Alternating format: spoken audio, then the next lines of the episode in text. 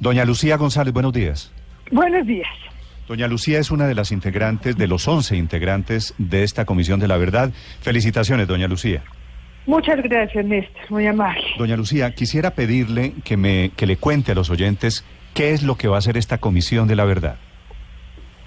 Bueno, yo creo que la Comisión de la Verdad tiene una de las tareas más importantes porque pone la verdad como un objetivo eh, independiente de la justicia o de los procesos judiciales, como un valor en sí mismo y como una necesidad que tiene el país.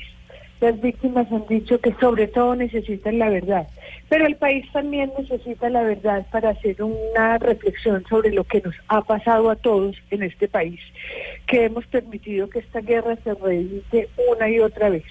Se trata de construir una verdad comprensiva, lo más completa posible, será una verdad que es polifónica porque este es un país lleno seguramente de versiones y de, y de situaciones particulares. No va a ser fácil, hay que escoger unos hechos, hay que escoger unos eh, casos eh, más paradigmáticos para dar cuenta de lo que el país necesita conocer, sobre todo, como te digo, para, para hacer una reflexión y salir de esta encrucijada en la que nos comprometemos todos los días.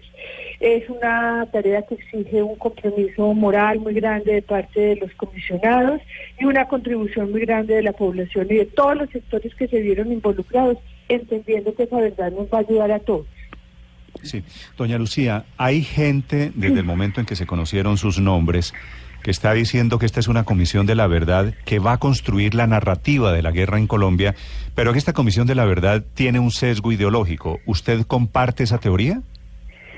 Pues yo creo que, que los sujetos que estamos ahí somos todos sujetos políticos y seguramente tenemos eh, más cercanía o menos cercanía con algunas posturas eh, políticas o humanas o sociales, pero yo creo que está, por un lado, una pluralidad de personas absolutamente responsables. También está el país para vigilar que se construya una, una narrativa lo más objetiva posible y va a haber una veeduría y una comisión de seguimiento que esperamos que también nos acompañe.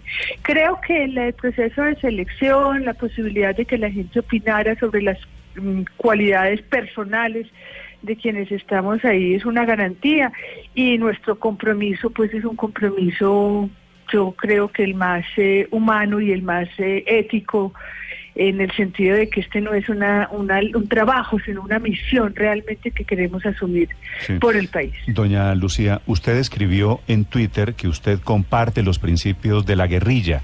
¿Usted cree que con esa clase de argumentos puede construir una narrativa objetiva de la guerra en Colombia? No quisiera como ahondar mucho sobre ese tema en este caso, eso lo van a utilizar mucho. Comparto los principios del documento político que emitieron cuando se instituyeron en, partido político, comparto los principios de la lucha por la contra la inequidad, contra la injusticia social, no comparto la ideología, ideología y principios son distintos, no comparto las formas, pero además celebro profundamente, no pensé que me tocara ver una guerrilla que pasara de las armas a la vida política. ¿Cuáles son, eh, ¿cuáles son los principios de las FARC que usted comparte, por ejemplo? Sobre todo la atención a los territorios, la atención al sector campesino y la lucha contra la inequidad y la lucha contra la discriminación política. La, la búsqueda de una ampliación de una deliberación política. No, no me avergüenza, es decir, no me avergüenza decir que respeto y valoro esa postura y creo que tenemos la posibilidad de debatirla en el escenario Mm, político, en el escenario público y celebro profundamente que hoy sean un partido eh, político y deseo que les vaya eh, muy bien. Eh, que podamos deliberar Pero y que no nos tengamos que matar. ¿Políticamente usted se acepta como amiga de las FARC? No, pues no sé porque no no tengo cercanías, ¿cierto? No no tengo cercanías personales con las FARC, no no tengo no he tenido la posibilidad de, de hacer un acercamiento profundo. Eh, desafortunadamente, estando ellos en la guerra, nunca tuvimos la posibilidad de, de acercarnos. Eh, solamente he tenido la posibilidad de acercarme a desmovilizados particulares en procesos de reintegración. Que, que más que hablar de ideologías y de políticas hemos hablado de los asuntos puramente humanos, pero pero lo que sí es que yo me considero una demócrata y admiro y, y agradezco que se constituyan en un, en un partido político. Yo creo que eso va a enriquecer el debate y nos va a poner en otra dimensión eh, más democrática, más civilista, de poder eh, discutir muchas cosas y espero que tengan y aspiro a que tengan muchas cosas que aportarle al país. Si a usted, doña Lucía, en el, el proceso de paz con el paramilitarismo, en el gobierno de Álvaro Uribe, por ejemplo, le hubieran dicho, hay una comisión de la verdad que va a definir, que va a contar la historia de Colombia la historia de quienes hicieron la guerra, de cómo la hicieron, eh, y le hubieran dicho, en esa comisión de la verdad va a haber unas personas que comparten principios, mayoritariamente que comparten principios con el paramilitarismo. ¿A usted cómo le hubiera parecido? Pues no sé, es que no, no me gustan como las, las hipótesis en abstracto, me parece muy difícil definir, de, decidir sobre ellas. Creo que no, no tendría una opinión porque el paramilitarismo no pasó de la, no pasó de la, de la guerra a la vida política, ¿cierto? Simplemente pues pasó a una a una situación de desmovilización y de perdón. Creo que no tienen un pensamiento político, creo que es otra cosa.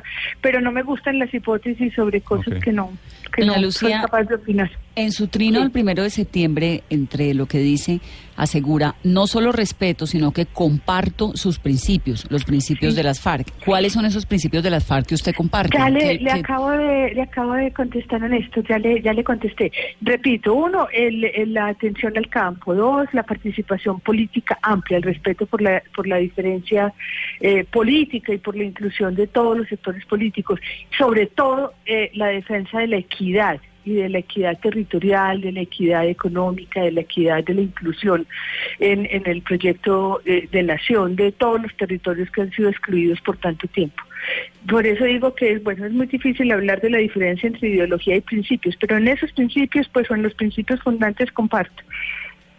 Comparto esa lucha por, por esos principios. ¿Cómo va a funcionar esto de la Comisión de la Verdad? ¿Finalmente van a entregar qué? ¿Un documental, un libro, una lista? una ¿Cuánto tiempo no va a está, trabajar? Eso todavía no está claro. Eh, las comisiones de la verdad todas son eh, construcciones que se hacen en los territorios según según las condiciones eh, sociales, políticas. Yo creo que tendrá que haber una serie de, de medios de comunicación, un texto, un, más unos, unas, unos programas de radio seguramente para que todos entendamos de qué se trata el resultado. Y, y, el funcionamiento se lo da a sí mismo la comisión y depende también en cada país de cuáles son los objetivos y cuáles son los, los medios que tiene a su alcance esa Sí. comisión. ¿Cuánto tiempo tienen, tiene de vigencia Tres el años, trabajo de esta en comisión? principio. ¿Cuánto? Tres años en principio, tres, Tres- años. tres años. Sí, señor.